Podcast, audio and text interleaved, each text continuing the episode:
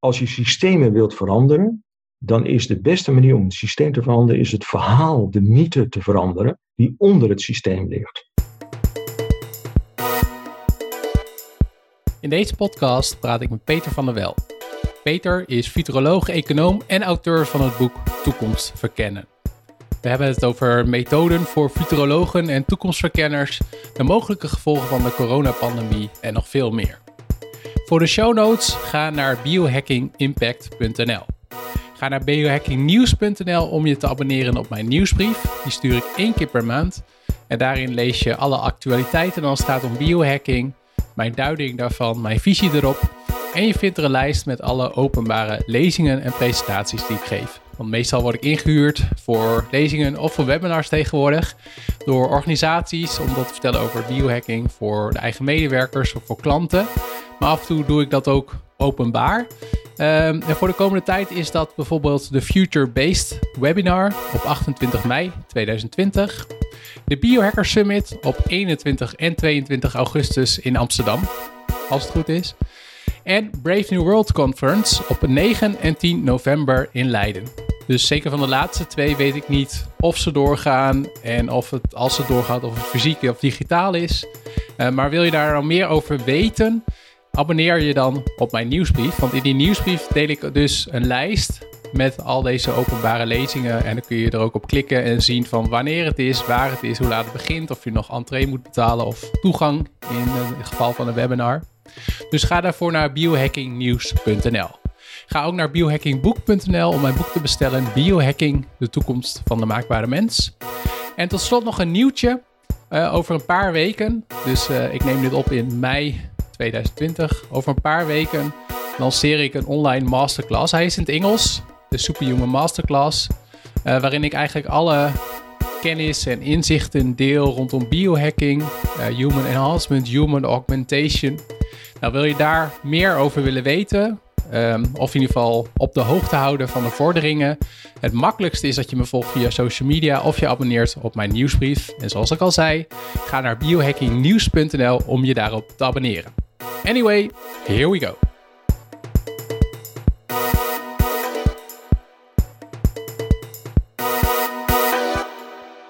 Peter, de eerste vraag uh, die jij, denk ik, als toekomstverkenner, futurist, futuroloog, hoe je het ook wil noemen, krijgt. Heb jij de pandemie, de coronapandemie, de COVID-19 uh, outbreak, heb je dat voorspeld?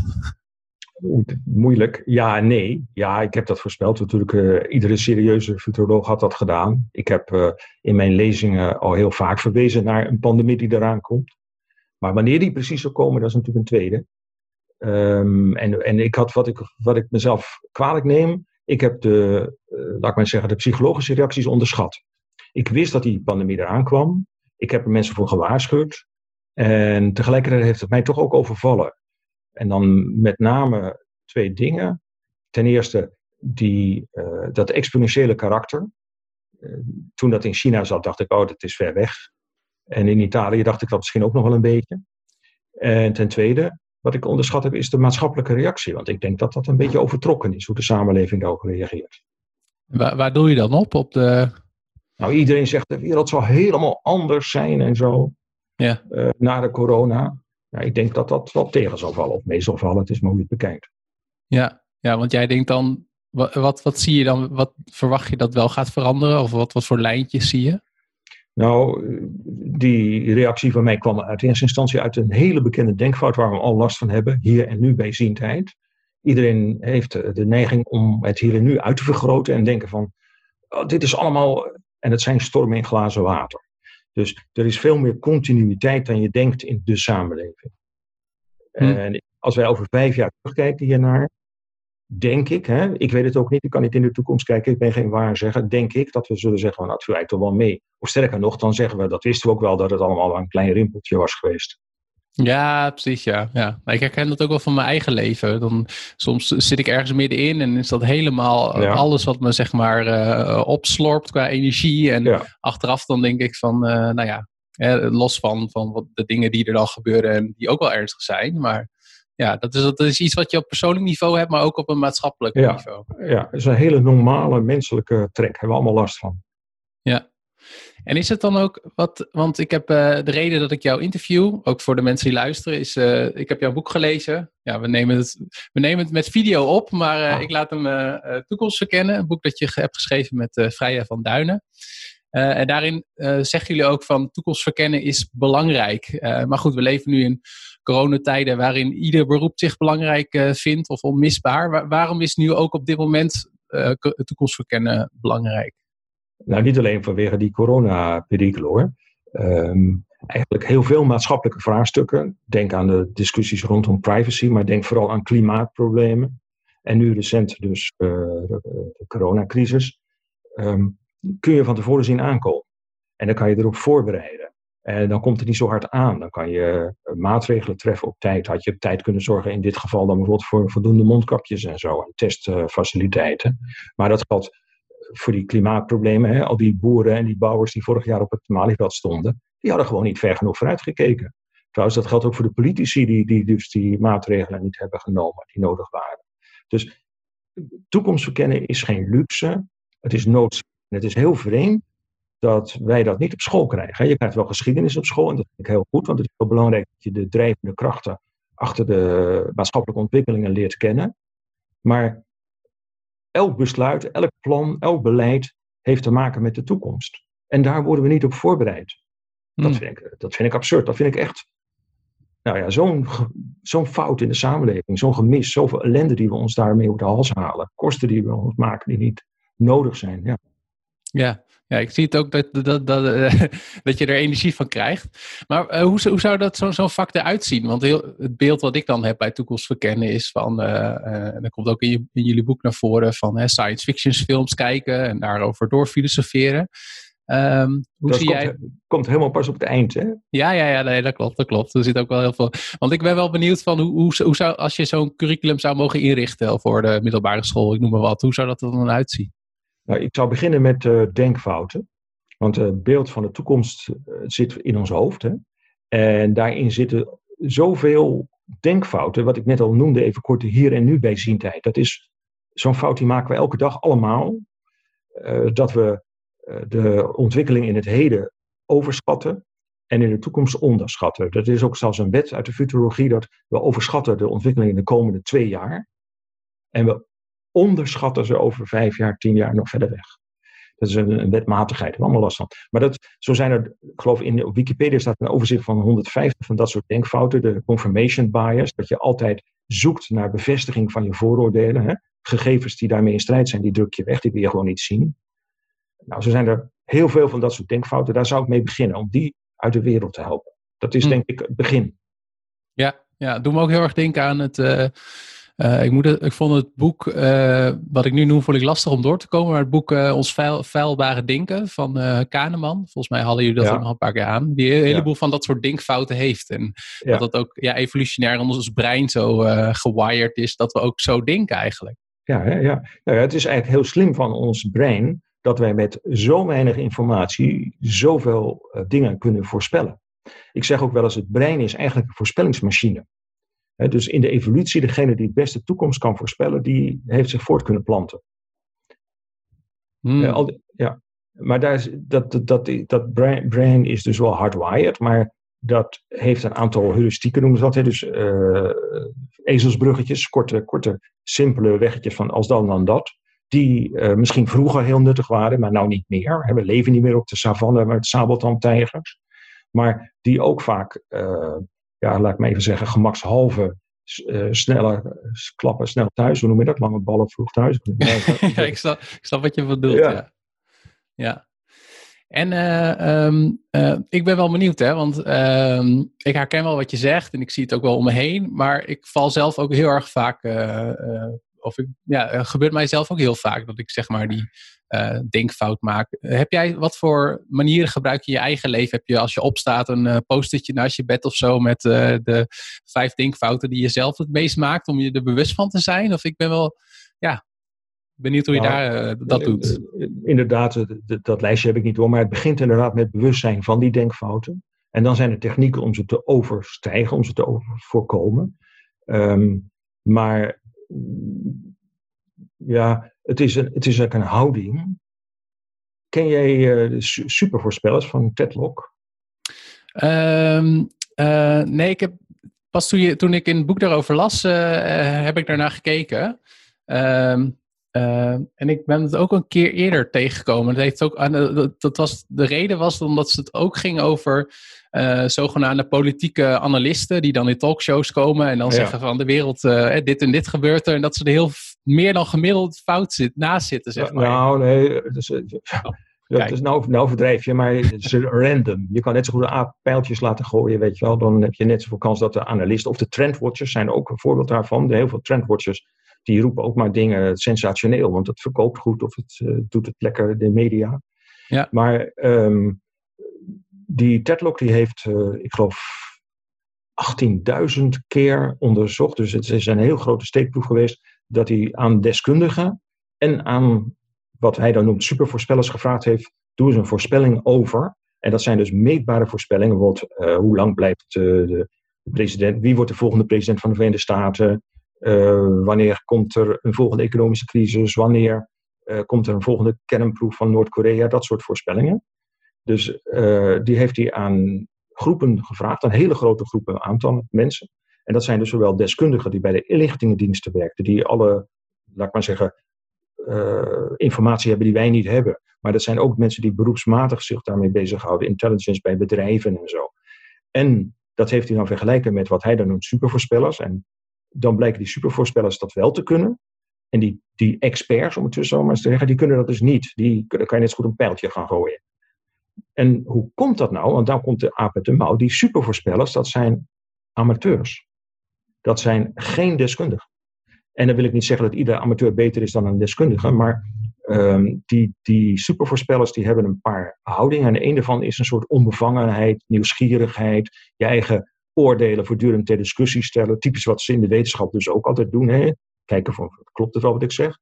En als je die houding hebt, dan kun je veel betere toekomstvoorspellingen doen dan dat je vastzit in een bepaalde ideologie of een bepaald vooringenomen denkbeeld. En dat hebben die experts dus vaak wel. Hmm. Ja, en zou je, want jij wordt denk ik ook vaak ingehuurd omdat je expert bent op het gebied van toekomstverkenning. Zie je zelf, hoe hou je die omvangheid vast? Nou, ik heb nergens verstand van gewoon. nee, dat, en dat meen ik ook serieus. Ik heb, ja, behalve een beetje van toekomst voorspellen. Ja, ja. En, en, en van de methodieken die je daarin kan toepassen. En jij stelde net de vraag van, wat, hoe doe je dat in jouw persoonlijk leven? Nou, ik heb, uh, moet je dat nou zeggen? Mensen kunnen mij zelden betrappen op uh, consistentie. Ze zeggen, ja, maar gisteren zei je dat en nou zeg je dat. Ja, dat klopt, omdat mijn mening veranderd is. Ik, ik heb nieuwe feiten en denk daardoor ook anders over die dingen. Hmm. En dat is voor sommige van mijn vrienden en bekenden heel verwarrend. Uh, Keynes die zei dat al. Keynes is een econoom, hè? een bekende econoom. Ik heb ook economie gestudeerd en uh, economen zijn ook een soort futurologen, want die proberen ook te voorspellen hoe het in de toekomst zal zijn. En Keynes zei dat al van, uh, als de feiten veranderen, verander ik van mening. En u, meneer? nee, de meeste mensen doen dat dus niet. Nee, nee. Nee, en uh, uh, je noemde net Trendwatcher. Ik word soms ook uh, Trendwatcher genoemd. En in het begin vond ik dat echt heel irritant. En nu denk, word ik een soort van onverschillig. als mensen jou Trendwatcher noemen, hoe reageer je dan? nou, net als jij, denk ik. Ik bedoel, van, ik ben het wel gewend. En ja. Maar ik vind het wel jammer, want ik vind een trendwatcher is echt iets anders. Uh, er zijn hele fundamentele bezwaren tegen trendwatchen. En een daarvan is gewoon dat trendwatchers, uh, dat is toch vaak een soort, uh, ja, laat ik maar zeggen, eh, nou, populair toekomst verkennen. Hè? Dus je, je, roept maar iets wat het goed doet in de media en ieder, iedereen springt erop van, oh ja, ja. De, de, echte, die trendwatchers brengen ons vak wel in discrediet door van dat soort ongefundamenteerde uitspraken te doen. Maar er zijn veel fundamentelere bezwaren. Een daarvan is dat een trend, um, die gaat nooit door. Een trend komt altijd een tegenkracht of uh, gaat zich anders ontwikkelen. Een trend zit altijd, is nooit een losstaande gebeurtenis. Nooit het is altijd in een systeem. Dus les 2 van mijn toekomstverkenningscursus zou zijn: leer denken in systemen zie de samenhang tussen dingen. Dingen gebeuren nooit losstaand. Er zijn altijd andere dingen onder en achter. En leer dat zien, leer, doorzien hoe dingen samenhangen. En trends hangen dus ook samen. De ene trend uh, wordt beïnvloed door de andere trend. Trend. En dat, dat is dus een principieel bezwaar wat ik heb tegen trendwatchers. Die kijken naar uh, één ding, hè, van we gaan meer cocoonen, of de rokken worden langer, of verzin het maar. Nou, je moet het in zijn verband zien. Het tweede bezwaar wat ik heb, en dat is misschien nog veel fundamenteler. Trends zijn eigenlijk een reflectie van het verleden. En we willen naar de toekomst kijken. En wat je moet doen als je naar de toekomst wil kijken, is dat je de ongedachte en onverwachte toekomsten in kaart probeert te brengen. En dat doe je dus niet als je een trend doortrekt, extrapoleert. Dan zit je niet te denken aan dingen ja, die nooit zouden kunnen. Nee. Nee. Ongedachte en onverwachte. Ja, die vind ik, uh, de, de, wat is het ook? Uh, de unknowns, unknowns en, en, en dat soort. Uh, ja. want um, daar ben ik wel benieuwd naar. Wat is de, ja, de systematiek die jij, die jij gebruikt? Dus je hebt het al over systeemdenken gehad en ook over complex CSA's. ik ben even de... Complexe actieve systemen. Ja, ja, ja systemen. Maar laten we nog een, een stapje eerder beginnen. Um, we hadden het ook in het voorgesprek over van, nou, ja, wat, wat, wat doe je dagelijks? Dus ook als toekomstverkenner ehm, uh, sta je natuurlijk ook open voor allerlei input. lees je boeken, luister je andere podcasts, et cetera. Ik was wel benieuwd, wat, wat is jouw routine? Of zijn er bepaalde dingen die je altijd volgt? Lees je ook de, de, de, de Nederlandse kranten, zeg maar? Nee, de krant. Ja, ik ben geabonneerd op één krant. Um, maar dat lees ik meer om te weten wat andere mensen lezen dan vanwege de inhoud. Hm. Um, nou, ik moet er nog iets aan toevoegen. Maar voordat ik nou echt antwoord geef op je vraag, wil ik nog even terugkomen op de vorige vraag. Over die trendwatchers. Ik, ik las een keer een vergelijking en die is een beetje pijnlijk, maar ik vind het wel mooi. Een trendwatcher is een soort blinde die met zijn stok rondtastend de duistere toekomst uh, tegemoet loopt. En een toekomstverkenner, een futuroloog, is een kaartenmaker die de onzekere toekomst in kaart probeert te brengen. Een verkenner, echt. In die zin, terreinen die nog niet bekend zijn, worden in kaart gebracht. Ja. Hm. Maar goed, nou even terug naar jouw vraag. Ja. Ehm, ja, ik lees nog wel iets meer kranten. Dat moet ik ook nog. Toen je dat vroeg, kwam ik op dat punt. Mijn moeder, mijn moeder is overigens uh, eh, 95, geloof ik. Maar die leest wel heel veel kranten. En die knipt voor mij dat allemaal uit. dus ik krijg eruit een heel pak knipsels en dan zie ik wat er allemaal in de krant heeft gestaan. Ja. Maar nee, mijn, mijn uh, routine ziet er eigenlijk als volgt uit. Ik lees s'avonds en s'morgens een aantal e-signs of uh, nieuwsbrieven, Amerikaans allemaal. En ik probeer ook vooral te zoeken naar wat wij dan noemen de zwakke signalen. Hè? Dus de dingen aan de fringe, aan de buitenkant, die, die, die strijdig zijn met je, met je ideeën. Dus ik lees veel laat ik toch maar zeggen, en ik luister niet zo heel veel naar podcasts, maar dingen met mensen die opvatting hebben waar ik het helemaal niet mee eens ben. Mm. Daar leer je heel veel van. Ja. Café ja. Weltschmerz bijvoorbeeld, uh, de laatste tijd wel eens. Ah ja, ja. ja, ja. Maar um, ik vergeet natuurlijk de gesprekken met mijn collega's. Die zijn zeker nog zo belangrijk. Ja. Hm. Ik ben, ben eh, lid van, mede-oprichter zelfs, oud-bestuurslid van de Dutch Future Society. Ja. En dat is de club van trendwatchers, futurologen, toekomstverkenners, strategen, et cetera. Ja. En, nou, dat is echt uh, heel inspirerend om met mensen die dezelfde training hebben gehad als jij, want dat heb ik nog niet gezegd, maar toekomstverkennen is ook een, training. Je moet een bepaalde manier van denken die je aan moet leren. Eh, te, te, te, praten over wat er gebeurt in de samenleving. Dan heb je, zoals gewoonlijk, aan een half woord genoeg. Hmm. Ja. ja, met die weak uh, signals moest, ik denken aan een uitspraak van William Gibson. Die ken je, dat is zo'n science fiction auteur uit mijn hoofd. Die heeft ook zoiets een keer gezegd van...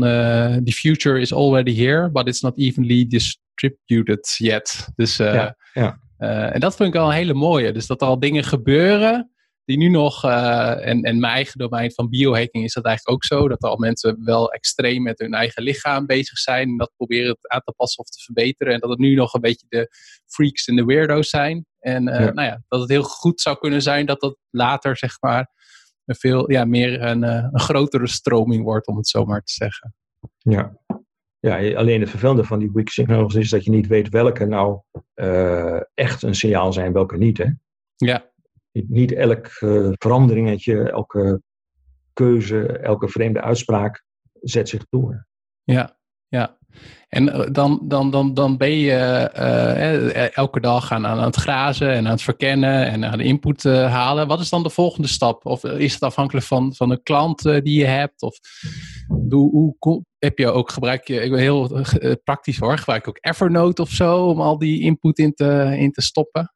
Nee, dat gaat denk ik gewoon toch meestal in mijn brein die input. Maar inderdaad, eh, klanten helpen wel om je te inspireren, te motiveren. Als ik een lezing moet geven over het onderwijs, of mag geven over het onderwijs, of over de gezondheidszorg, dan uh, verdiep je daar nog eens wat extra's in.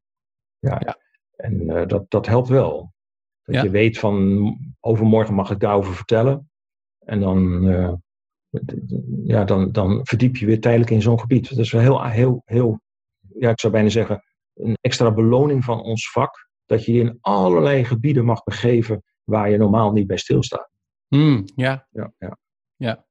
Ja, daar ben ik het wel mee eens. Dat vind ik zelf ook altijd wel de leuke aspecten, wat nu met uh, nou, corona even wat, wat minder is natuurlijk. De, uh, dat je op pad mag en uh, bij al die verschillende domeinen mag komen. Ik, ik ben wel benieuwd, want om nog even terug te komen op de, op de pandemie. Wat zijn, zie je nou ook voorbeelden van organisaties of landen of misschien wel individuen die wel, zeg maar, uh, ja, strategisch bezig waren met toekomst verkennen en die dus daarom eigenlijk beter uh, ja, voorbereid waren of robuuster zijn uh, op de toekomst? Dat weet ik niet, Peter. Want twee dingen. Ten eerste, um, die hele coronacrisis interesseert mij niet zo. Ik, ik, zie dat inderdaad een beetje als een storm in een glas water waar we over vijf jaar naar terugkijken en denken van ja, dat was toch wel vervelend toen. De, misschien is dat trouwens niet waar. Hè? nogmaals, ik sta open voor alles. Dus het zou best kunnen zijn dat met name dan, uh, de economische gevolgen veel heftiger zijn dan we nu weten. Dat, uh, dat noemen we eerst tweede, derde orde effecten. En die tweede orde effecten zijn veel moeilijker voorspelbaar dan de eerste orde effecten. Um, maar dat is, dat is één, dat kan een soort cascade-effect komen. Maar dat denk ik niet hoor. Ik denk dat we er over vijf jaar naar terugkijken en denken van ja, ja wij, wij hebben ons eigenlijk druk over gemaakt. De, de, anderhalve meter uh, samenleving. Nou, uh, het is toch gewoon een normale samenleving. Maar goed, dat is dat. Is dat. Hm. Um, de, de, tweede opmerking. Ik weet geen voorbeelden van organisaties of uh, landen die zich meer beter hebben voorbereid op die toekomst door dat wat uh, structureler aan te pakken. Er zijn wel landen die er makkelijker uitspringen, hè, Finland bijvoorbeeld. Die schijnen er toch heel weinig last van te hebben, omdat ze meer toekomstgericht waren vanwege de, de dreiging nog van, van Rusland. Ja. Maar nee, ik kan dit niet echt beantwoorden, jouw vraag. En organisaties dan, ben ik wel benieuwd naar. En eh, los van, uh, van corona, hè? dus het kan ook zo. Want uh, het beeld wat ik ook heb, kijk, ik vind het hartstikke leuk. En, en jij volgens mij ook om, om daarmee bezig te zijn over, en over na te denken. Maar als je gewoon bij een bedrijf werkt of bij een ministerie of, of in de zorg. Hè, en je bent nu aan het uh, ploeteren op de IC, ik noem maar, noem maar iets geks dan uh, ja, waar haal je dan de tijd en energie en aandacht vandaan om ook bezig te zijn met, met toekomstverkennen? Ja, dan noem je ook al wat als jij op de IC staat. Ja, ja. Ook, in de, ook in de medische wereld, voorkomen is beter dan genezen. Ja. Uh, nee, maar kijk, elke grote onderneming en elk ministerie heeft een afdeling toekomstverkennen. Dat heet soms intelligence, business intelligence, wat dan ook. Maar er zitten mensen die zich daarmee bezighouden, beroepsmatig. En uh, misschien ken je de studie van Roorbeck, een, eh, een, eh, een Deense hoogleraar. Die heeft onderzoek gedaan naar eh, de mate van toekomstbereidheid van organisaties. En dan blijken dat organisaties die zich daar structureel mee bezighouden, hogere winstcijfers bieden, laat ik zeggen, meer groei, et cetera, meer continuïteit dan organisaties die dat niet goed doen. Hmm. En dan wijs ik niet alleen op het Kodak, het beroemde Kodak-effect, maar hij heeft er een heleboel en dan organisaties onderzocht en dan blijkt het keer op keer statistisch aantoonbaar dat die het beter doen. Ja. Beroemde Kodak-effect, uh, voor de mensen die niet kennen, kun je dat toelichten? Kodak is een prachtig voorbeeld eigenlijk van uh, hier en nu bijziendheid. Kodak deed veel onderzoek naar, naar de toekomst, maar dat deden ze dan allemaal, uh, laten we zeggen, van, per divisie. Dus niet als bedrijf, wat is, wat is Kodak is de uitvinder zelfs van de digitale camera geweest. Maar ze deden dan onderzoek van een bepaalde divisie van hoe kunnen wij, ik zeg maar wat hoor, onze glanspapiertjes goedkoper maken. Uh, de besparen in de logistiek, dat soort onderzoek. Terwijl ze niet keken naar de big picture van waar, hoe ziet de wereld er over tien jaar uit. En uh, zij zijn failliet gegaan aan de digitale camera. Terwijl dat hun eigen uitvinding was. Ja, een beetje jammer. Ja, ja, wel bijzonder. Volgens mij was het ook rond die tijd dat zij failliet gingen, dat, uh, dat Instagram werd overgekocht door Facebook, volgens mij. En dat, ja. dat Instagram op dat moment ook echt tien mensen, eh, zoiets in dienst had. Ja, ja, En miljarden waard was, hè? Ja, ja. ja. En um, um, dus dat, dat vind ik inderdaad wel een, uh, een, een treffend voorbeeld. Waar ik nou ook nog wel benieuwd naar ben, is van, je noemde dat ook net van, nou, eerste, tweede, derde, vierde orde effecten. Um, um, ik vind het zelf altijd wel een. Ik, ik, ik kom nog wel op, op een tweede orde effect. Dus dat is van. Eh, de eerste orde is van bewijs van de coronapandemie. En de tweede orde effect is van. Oké, er ontstaat een recessie. Maar hoe kun je. Uh, kun je jezelf ook trainen in dan de derde orde effect kan er zijn? Uh, ja, wij gebruiken daarvoor het toekomstwiel. Hè? Dat is, je zet eigenlijk een soort mindmap, je zet in het midden dan de gebeurtenis, de event of de trend. En daaromheen komen dan de eerste orde effecten. En dan ga je kijken naar de effecten van de effecten. En dat kun je niet alleen. Je kan je er wel in trainen. Maar dat doe je vooral door dat met diverse groep te doen. Zodat je zoveel mogelijk invalshoeken krijgt. Hm. Ja. ja. En, en, uh, en, en, we hadden het net over ongedachte en onverwachte toekomsten. Daarvoor heb je ook die open mind nodig. En je had het net al over science fiction. Dat helpt weer om je fantasie op te rekken, zal ik maar zeggen. Dat je denkt van, oh ja, dat zou ook nog wel kunnen, ja. Dus dat is, dat is een training in uh, eerste, tweede, derde orde effecten. En wat je daarnaast ook nog moet leren, dat is wat ik toch maar even noem domeinkennis. Ik heb net wel gezegd, ja, experts uh, die zijn gevaarlijk, want die uh, kunnen alleen maar met pijltjes gooien. Maar um, je moet toch even snappen hoe bijvoorbeeld organisaties werken, hoe overheden werken, hoe technische ontwikkeling werkt, hoe de media werken en zo. Want dan kun je voor, dat noemen we een theory of change, hè? Een, beschrijving van de sociale werkelijkheid. En uh, dat heb je nodig om te kunnen zeggen van ja, als dan dat, dan zou mogelijk dat of dat kunnen gebeuren. Hmm, ja, en, en uh, dus die domeinkennis en, en dat trainen zeg maar op de, op toekomstwiel, om het zo maar te zeggen.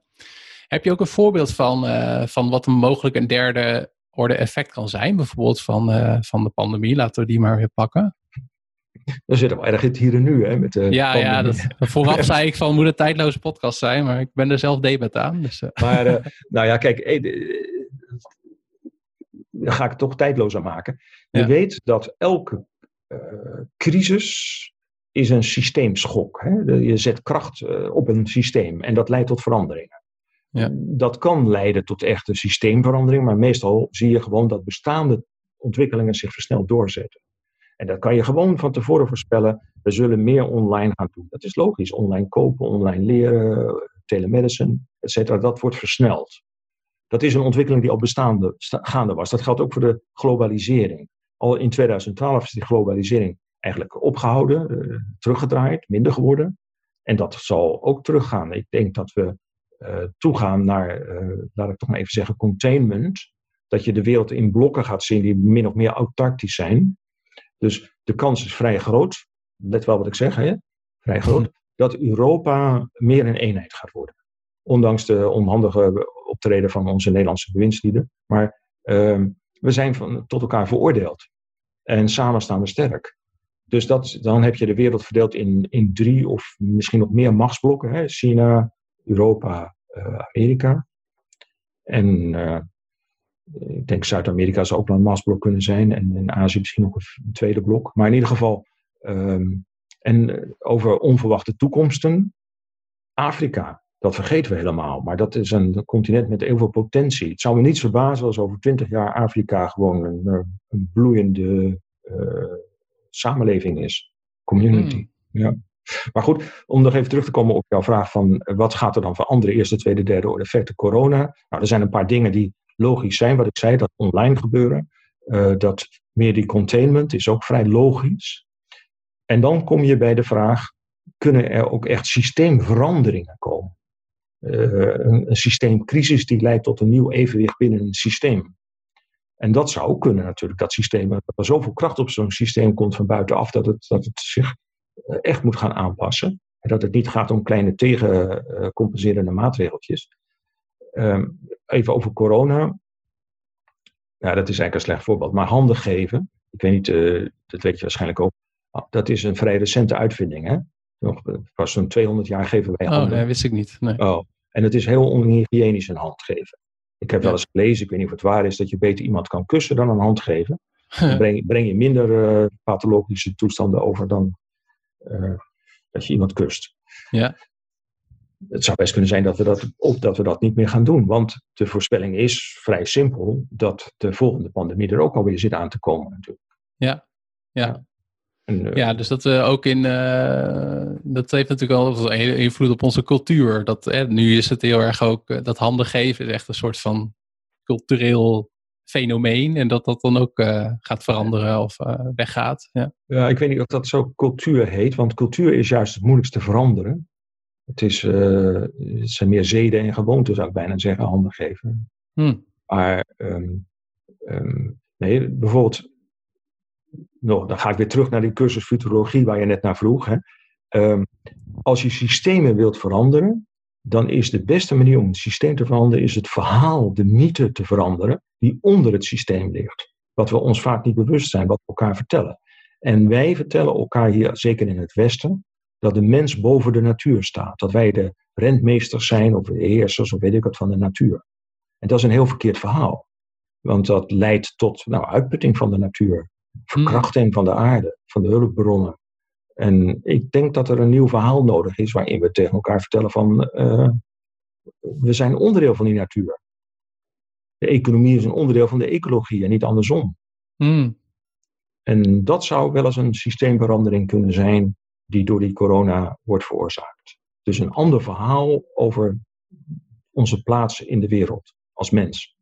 Ja, ja, dat zie je natuurlijk ook al her en der wel een beetje oppoppen. Ja. Het zal, zal wel echt een, uh, ja. een verandering van je welste zijn als dat. Uh, ja, ja. Ja. ja. En je ziet dat inderdaad op allerlei plekken al, al oppoppen. Dat mensen dat al van tevoren dachten.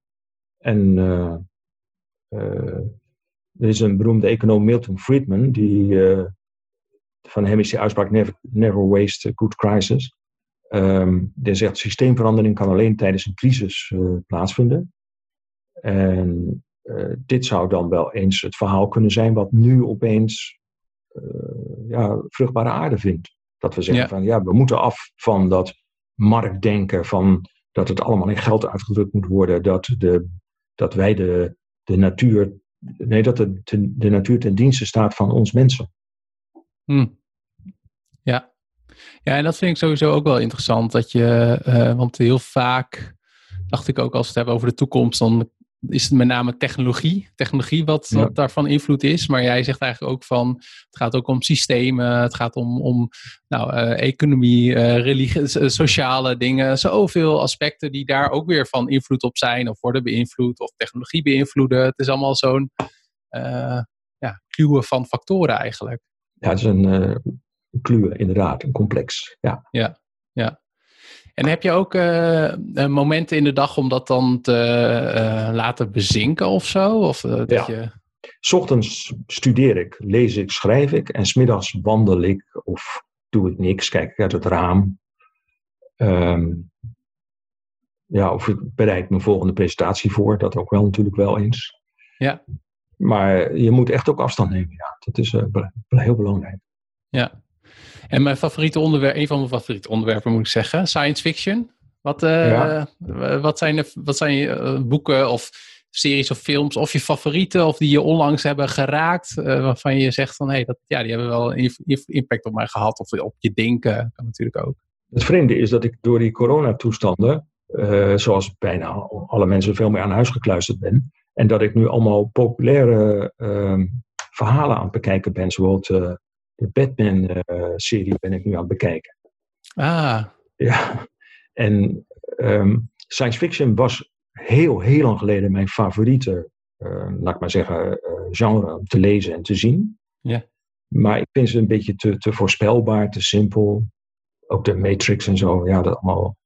De, nee, de, de, de, ze zeggen wel eens dat, dat um, uh, moet je daar nou zeggen, Hollywood, de, uh, nee, laat ik het anders zeggen, dat kunstenaars in staat zijn om dingen te visualiseren of onder woorden te brengen die wij nog niet kunnen vastpakken, hè, ongrijpbare dingen.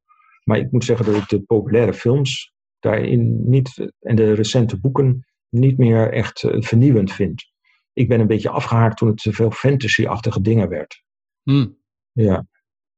De, de science fiction schrijvers van de jaren 50 en 60 en 70, die waren veel meer vrijdenkend, out of the box denkend dan de, de huidige, althans wat ik dan lees, hè, dat moet ik wel even. Misschien hadden ze ook bepaalde uh, stimulerende middelen rond die tijd. Nou, die, oh, ja. ik denk dat het best wel zou helpen om out of the box te kunnen denken. Ja. ja.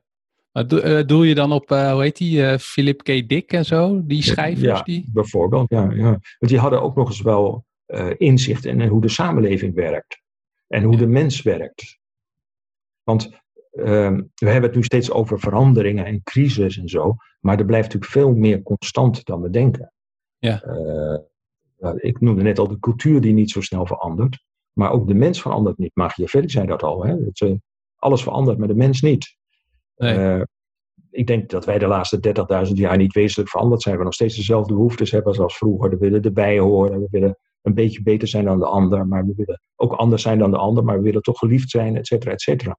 Dus dat is denk ik zo'n constante. Nou, de cultuur had ik het al over. Wat, de instituties die veranderen niet zo. Ik geef als het voorbeeld van de Tweede Wereldoorlog. Dat was toch even een systeemschok. Nou, in Nederland is er daarna niet zo heel veel veranderd. Uh, ja, de SDAP heette toen de Partij van de Arbeid. Maar uh, die verzuiling is gewoon doorgegaan. De, de, de, de Tweede na het, in 1945 hebben ze de draad gewoon weer opgepakt. Geopolitiek is natuurlijk wel iets veranderd. Hè. De, de macht in de wereld was wel anders verdeeld. Maar de instituties zijn zo'n constante, die, die veranderen niet zomaar. We houden scholen, we houden rechtspraak, we houden ziekenhuizen, et cetera. Eh, de zeden en gewoonten, de, de wet en regelgeving. Um, er zijn allemaal tegenkrachten, zal ik dan maar zeggen, die die verandering tegengaan. De, de gevestigde belangen. De machtshebbers, ja. die blijven gewoon zitten. Ja. Noemen zich misschien anders, maar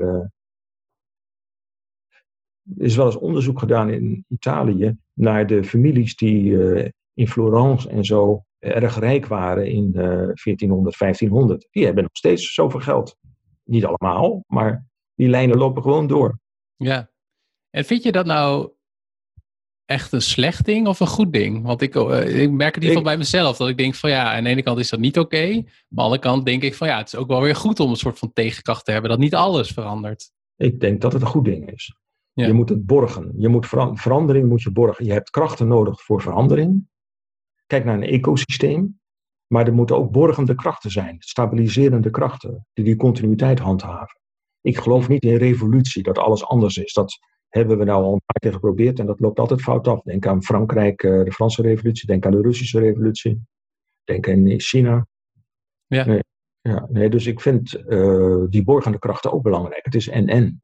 Maar nu even terug naar biohacking. Ik vind dat met name in de medische wereld de veranderingen te langzaam gaan. Hm. Daarin uh, zijn er zoveel voorbeelden van technologieën die, uh, laat ik maar even zeggen, het welzijn van de mens zouden kunnen verbeteren. Die botsen met de belangen van de verzekeraars of uh, van de professionals. Weet je wel, we hebben het altijd zo gedaan. Waarom moet dat nou anders? En eh, dat kan bij ons niet, weet je wel, zeggen ze dan. Terwijl, eh, de voorbeelden ken je natuurlijk ook, maar dat je bijvoorbeeld stamceltherapie, dat je nieuwe tanden kunt krijgen. Dat je niet uh, zo'n titanium implantaat nodig hebt, maar je kunt gewoon je tanden regenereren. Dat bestaat al. Ja. In, in, Canada bestaat dat je uh, bij, uh, hoe heet dat ook weer, als je je ogen staart, geloof ik, geloof ik. Ja, ja. Dat, dat dan kan dat dat hoornvlies kan dan worden vervangen. En bij ons krijg je een soort plastic lensje eronder geschoven. Maar ja. in, Canada komt daar een flexibel lensje, wat aan die spieren wordt bevestigd, zodat je weer kan accommoderen met je oog. Ah, um, ja. Artrose, dat is in Nederland ook onbehandelbaar, on, on, uh, denken ze. Maar in Zweden wordt dat gewoon met stamceltherapie behandeld. Dus ik zeg ook niet dat dat allemaal makkelijk is. En, uh, maar er kan in die medische wereld veel meer dan wij nu denken en toestaan. Ik ben in 2000, van 2000 tot 2006, dus heel lang terug, directeur geweest van het NITEL. Dat staat voor het Nederlands Instituut voor Telemedicine. Nou, daar heb ik dat allemaal gezien, hoe dat geroepen werd van dat kan niet, dat is onmogelijk. En die Mhm. dingen bestaan nu allemaal. ja. Het is, het is een normale reflex van het systeem en met name van die gesloten systemen om eh, veranderingen tegen te gaan. Ja. En, en in die medische wereld vind ik dat echt heel jammer, want dat is, ja, dus wat is er nou belangrijker dan een gezond lichaam? Ja. En hoe reageer je dan op het moment dat, dat mensen echt dui- duidelijk tijdens een lezing de hakken in de zand zetten of tijdens een, eh, gewoon een gesprek? Nou, kijk, als, als mensen zo duidelijk eh, zeggen dat kan niet, dan valt er met hen ook niet. eh, nee, die kan je niet van mening doen veranderen. Nee. Maar er is altijd een middengroep die twijfelt en die kan je met voorbeelden wel meenemen. Dus dan gebruik je met name voorbeelden Ja. uit eh, ja, andere landen of andere praktijken waarin het wel kan. Ja, dat, bij- mijn presentaties is dat eigenlijk ook wat er meestal gebeurt. Dat je laat zien van, eh, ja, maar daar en daar gebeurt dat allemaal wel. Ja. in, je laat zien, in de, als je een lezing geeft voor een ziekenhuis, kun je laten zien wat er bijvoorbeeld in het onderwijs gebeurt. Of wat er gebeurt in de consumentenelektronica. En dan zien zij, zien zij, dan bedoel ik dus de beroepsoefenaren, de medici of de mensen in de medische sector, dat die ontwikkelingen overal gaande zijn. Dus dat zal bij hun ook wel gaan komen. Maar waarom ik vooral nu, aansloeg even op die medische wereld. Die zijn zo technology-minded. Als je ziet hoeveel technologie er wordt gebruikt in een ziekenhuis, dan denk je dat zou toch voorop moeten lopen. En dan moet ik nog iets terugnemen. Ik vind dat Nederland. eh, je ziet dat daar nu de laatste twee, drie jaar wel een verandering, een versnelling gaande is. In de ziekenhuizen en zo. Ja. Weet je hoe dat komt? Nee, ik denk dat het een kwestie is van aanhoudende druk van buitenaf. Dat ze wel moeten. Ja, En, en dan lopen ze dus op tegen allerlei belemmeringen. Zoals die protocollen, die medische protocollen, zijn dus echt een enorme belemmering.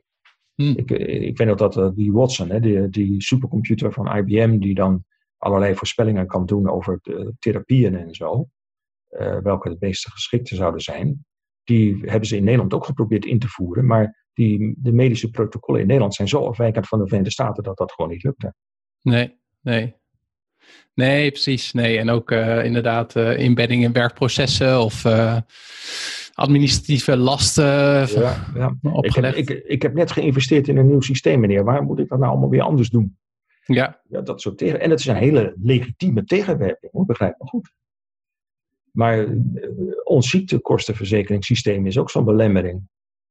Het, het Hmm. moet allemaal op efficiëntie. Je, eh, ik, ik begreep dat ze nou eindelijk eens willen gaan experimenteren met eh, dat er beloond wordt als mensen gezond blijven. Ik begreep dat er een soort experiment komt ergens in de buurt van Nijmegen of Arnhem, geloof ik. Ja. Dat, dat je dus beloond wordt niet voor de be- behandeling of de, de, die, eh, de verrichting die je hebt gepleegd, maar voor het feit dat je iemand gezond hebt gehouden. ja. Dat lijkt me Ja. een veel, veel verstandiger aanpak. Nou, wel leuk dat je dat zegt, want ik ben, eh, ik volg nu een cursus wetenschapsjournalistiek. En ik eh, eh, ja, heb de afgelopen weken, of die cursus duurt nu een paar maanden, eh, doe ik steeds, schrijf ik over het thema de toekomst van de zorg. Dus ik heb het al gehad over kunstmatige embryo's en over eh, DNA-testen en nou, dat soort dingen. Maar de opdracht voor deze week was om een, voor een blad zogenaamd te schrijven waar je niet zo vaak voor zou schrijven. Dus ik ga nu schrijven zogenaamd voor Historia, dus een, een eh, ja, geschiedenisblad. Eh, en ik heb vanochtend iemand eh, geïnterviewd, zij is medisch historicus. En zij vertelde eigenlijk dat preventieve gezondheidszorg tot 1800 was dat zeg maar de norm. En, en was dat heel normaal. Maar ja, toen, kwamen, toen wisten ze nog niet van bacteriën en toen had je nog geen laboratorium. Dus moesten ze ze ook echt richten op, op leefstijl, zeg maar. Ja. En, en, en toen is dat eigenlijk weer veranderd en nu komt dat weer een beetje terug. Dat is Dus leuk, eh? Ja. Ja, en leefstijl is natuurlijk veel, eh, nou ja, wat ik zei, eerder zei, voorkomen is beter dan genezen. Ja. Eh, bij diabetes merken we dat. En er zijn veel meer van die kwalen die je gewoon door een gezondere leefstijl kan voorkomen. Of in ieder geval de, de, de, de handicap ver- verkleinen. Ja, ja. Maar veel, veel mensen, ook ja, medici, die, die zien dat wel en die beamen dat wel. Maar dan is het toch weer dat die systemen, dat dat Ja. dan weer met, met, ja, met alles wat eromheen hangt. Ja, we zitten allemaal vast in een systeem. En dat heeft zijn voordelen, dat zeiden we net al tegen elkaar. Maar het heeft ook zijn nadelen, het belemmert ook. Ja, ja. En ik vroeg me, want dan, we hebben het even gehad over instituties en, en onderwijs en, en, en, zorg. En dan heb je natuurlijk ook het uh, bedrijfsleven. Daar is dan de snelheid van veranderingen weer anders. Maar ik vroeg me ook af van wat in mijn beleving echt super snel gaat, is, uh, is media en social media. Dus ik heb laatst ook weer, weer met uh, TikTok. Uh, ja. voed, je, voed je jezelf ook met, met, met dat jij ook een, een hoe heet dat, TikTok hebt geïnstalleerd bijvoorbeeld om te kijken waar, wat er nu trending is of zo? Ja, ja dat, dat doe ik zeker. Dat vind ik altijd heel interessant.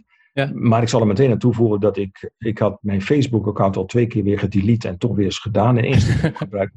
Eh, ik, ik heb een hekel aan alles met van Facebook, dus ook Instagram.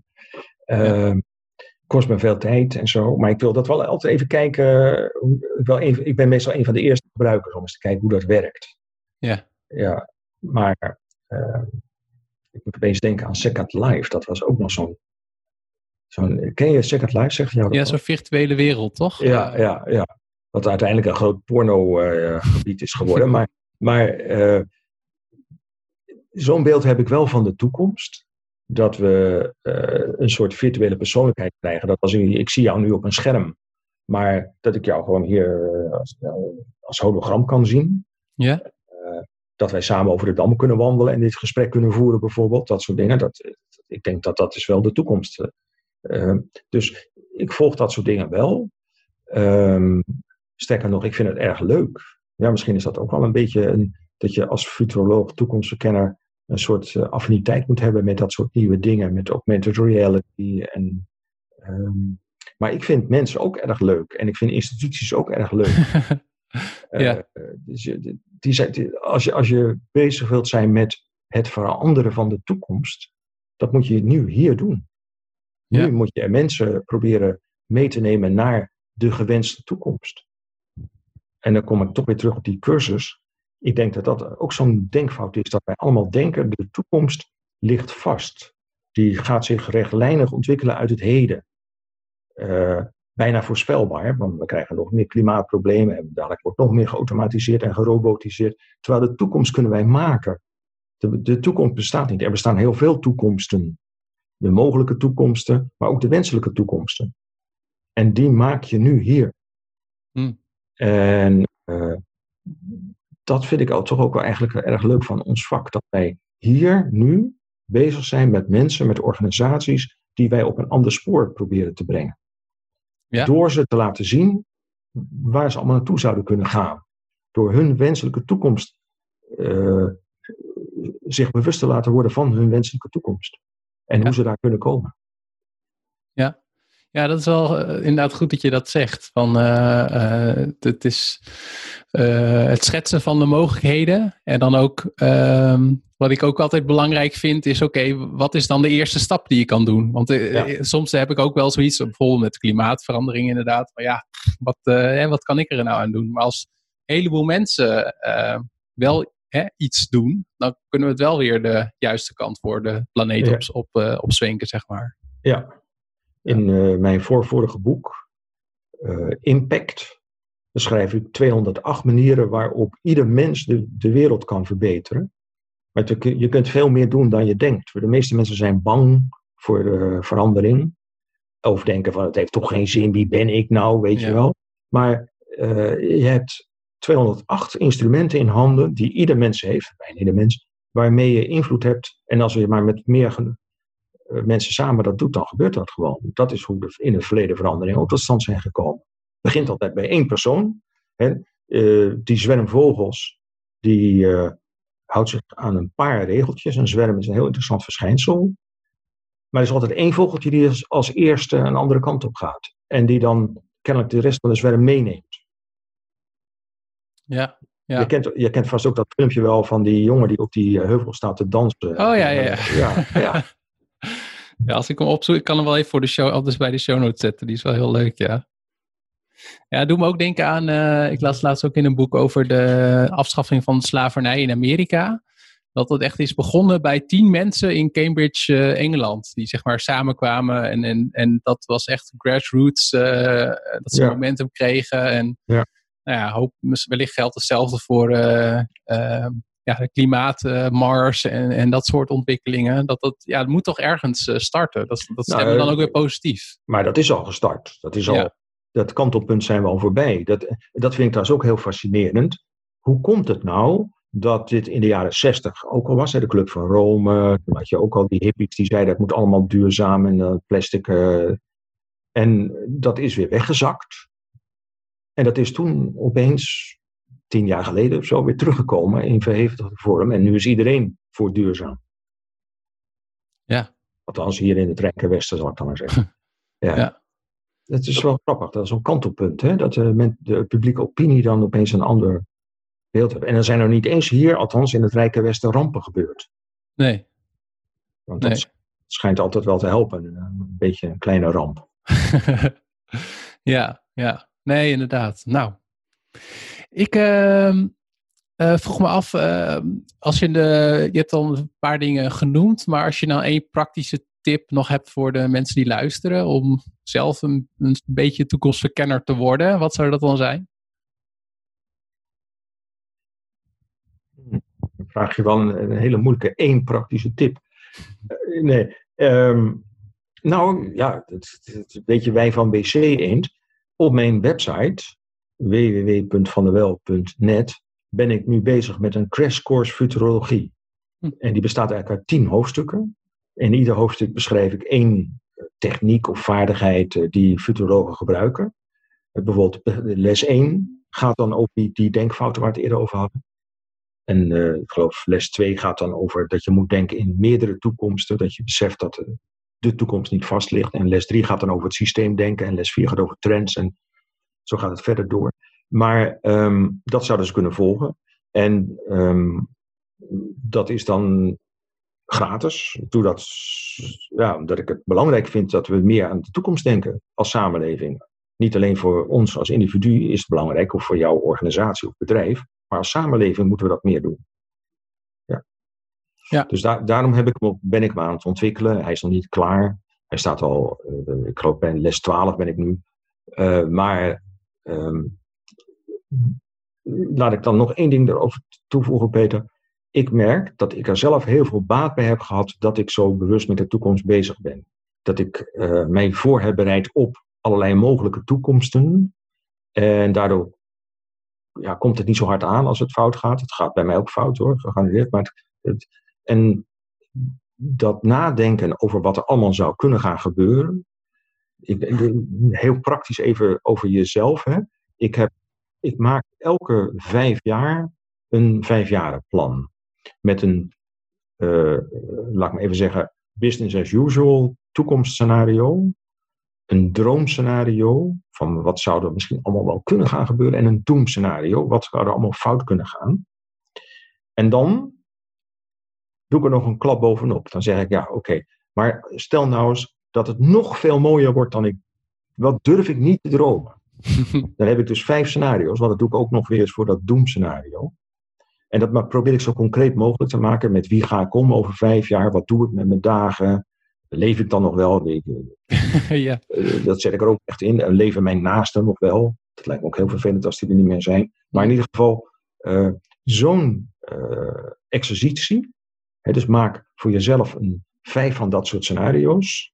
Een, een, een scenario business as usual, waarbij alles gewoon doorgaat zoals, zoals, zoals verwacht een droomscenario waar je niet aan durft te denken. Maar dat zou eigenlijk wel heel fijn zijn, een doemscenario. En daar dan nog eens een keer extremer eroverheen. Dat je de vijf verschillende hebt.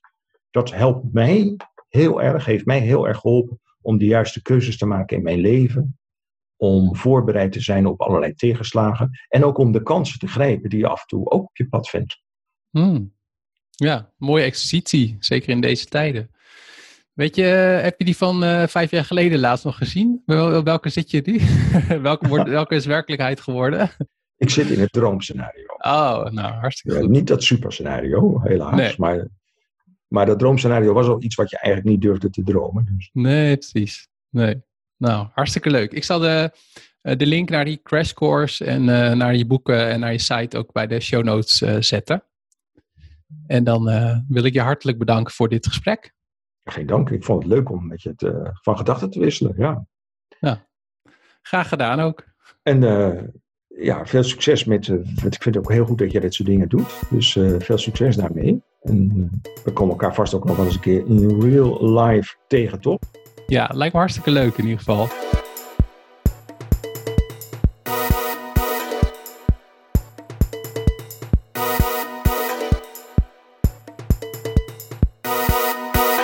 Bedankt voor het luisteren naar deze podcast. Tot slot nog drie dingen. Ten eerste, vergeet je niet te abonneren op mijn nieuwsbrief. Ga daarvoor naar biohackingnieuws.nl. Daarin vind je elke maand alle actualiteiten als het gaat om biohacking, mijn duiding daarvan, mijn visie daarop en een lijst met openbare lezingen en presentaties die ik geef. En op biohackingnieuws.nl kun je ook alle vorige edities van de nieuwsbrief terugzien. Ga nu biohackingboek.nl om mijn boek te bestellen, Biohacking, de toekomst van de maakbare mens. En tot slot is mijn vraag voor jou deze keer, als je nadenkt over die vijf jaren scenario's of plannen, zoals Peter dat op het einde van deze podcast benoemt. Hoe ziet jouw meest positieve scenario eruit?